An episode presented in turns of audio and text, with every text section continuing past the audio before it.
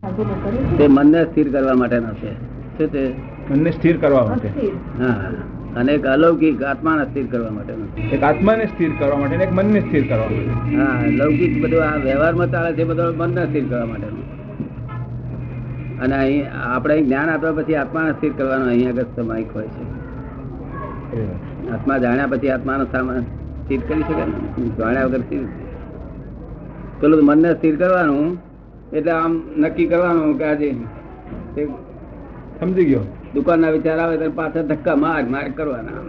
બરાબર છે જે જે પણ આપણે જૈનોમાં જ છે એવી રીતે બીજા ધર્મોમાં આવી પદ્ધતિ છે ખરી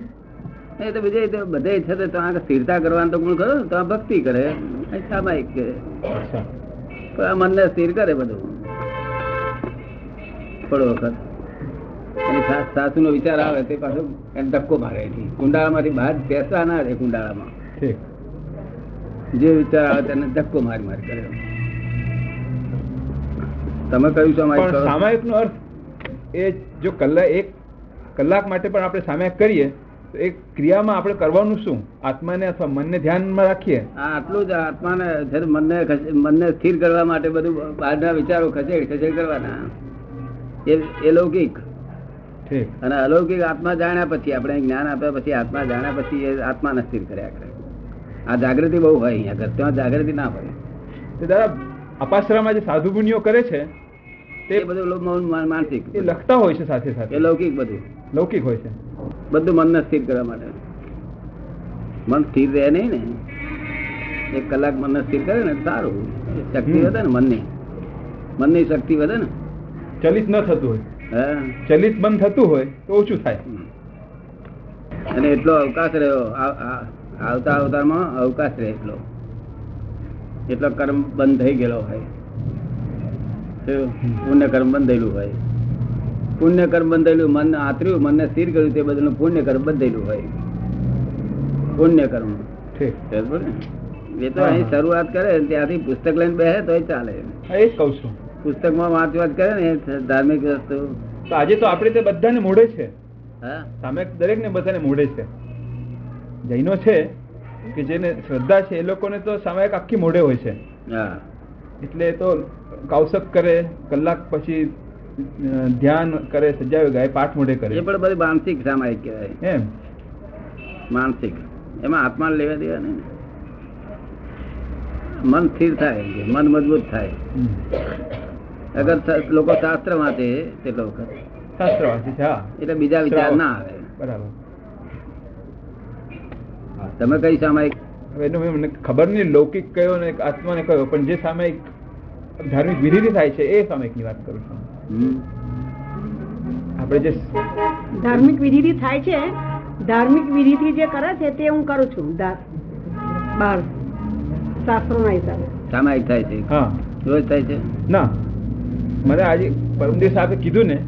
પાઠો મોઢે કરવાના સૂત્રો વાંચવાના સૂત્રો બધા હા પછી છે કે દેશમાં દીવો વગર ન હોય તો હમણાં અથવા કોઈ પણ પ્રસંગે મોઢે આપણે સામાયિક અથવા પ્રતિક્રમણ કરાવી શકીએ બીજાને જરૂર હોય તો હા, પણ પ્રતિક્રમણ શા સારું કરવાનું પ્રતિક્રમણ પણ એ પણ કર્મને બા- છોડવા માટે અથવા કર્મથી જે આપણે કશાયો થયા હોય એ ઓછા કરવા માટેની વિધિ શું બોલબોલ કરવાનું છે એ જ પાછું શું જે સામાયિક પૂરો થયા પછી પ્રતિક્રમણ શીખીએ છીએ ને એ એનું એક્સપાન્ડેડ વર્ઝન છે પ્રતિક્રમણ એટલે કે પાછા આવવાનું એ બોલબોલ કરવાનું બધું એ બોલવું તો થાય જ છે કરવું જ પડે છે શી ભાષામાં છે એ અર્ધમાગધીમાં છે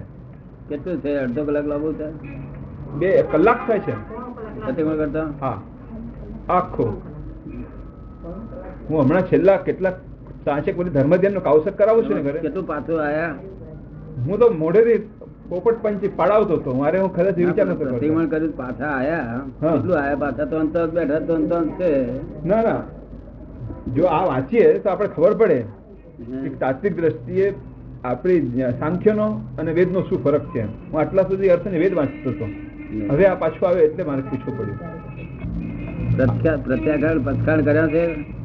હા તેના પથખાણ કરી લીધા છે અને અ, જે પાંચ મહાવ્રત છે એને અનુસરીને આપણે દર વખતે ઉપવાસ છે જીવદયા છે પછી મર્યાદા રાખવાની છે ખાવામાં દરેકની મર્યાદા એ પ્રમાણે પછાણ પાડવાનો હોય છે એટલે જે પ્રમાણે તમને ફાવતું હોય એ પ્રમાણે તમે કોઈ પણ પ્રકારનો પછખાણ લો ને પાડો તો સારું એમ શું પસંદ લીધું તમે મેં તો આજીવ તો અમ, શું ચા છોડી દીધી બીડી છોડી દીધી એ બધું હમ? જાવજીવ્યો પછી કોઈ પણ જાતનો તામસી આહાર નહીં લેવો આ વિચાર છે બહારનું મૂકી દેવાનો એટલે જેટલા પચખાંડ લઈએ એટલા સારા કામના છે હમ. એની મર્યાદા ને જેટલું છૂટ છે એ જી એમાંથી separate I and my with separator correct but it is a very sensitive philosophical view point separate I and my હા વિથ સેપરેટર આ આ પગ છે મારા મારા આવ્યું તે બાર બાજુ મૂકવાનું બાજુએ હમ. પછી જે જે મારું આવ્યું તે બાજુએ મૂકવાનું પછી બધું બાજુએ મારું મૂકી દે એટલે આય રહેશે મેં વાંચ્યું આપતાવાણીમાં ઘણા પ્રશ્નો આમ છોડ્યા છે આ મિથ્યાત્વનો બધો એ પલેર થઈ હા ગયો. બહુ જ બહુ જ છે થોડું છે ને અંગ્રેજીમાં છે પાશ્ચાત્યમાં છે બરાબર કે જેમાં કમ્પ્લીટલી એવા શું કે છે કે આપ જીવ એ તમારી પાપી છે એમ જ કે છે વાંચ્યું થોડું ઘણું હા વાંચ્યો ગમે ગમતી નથી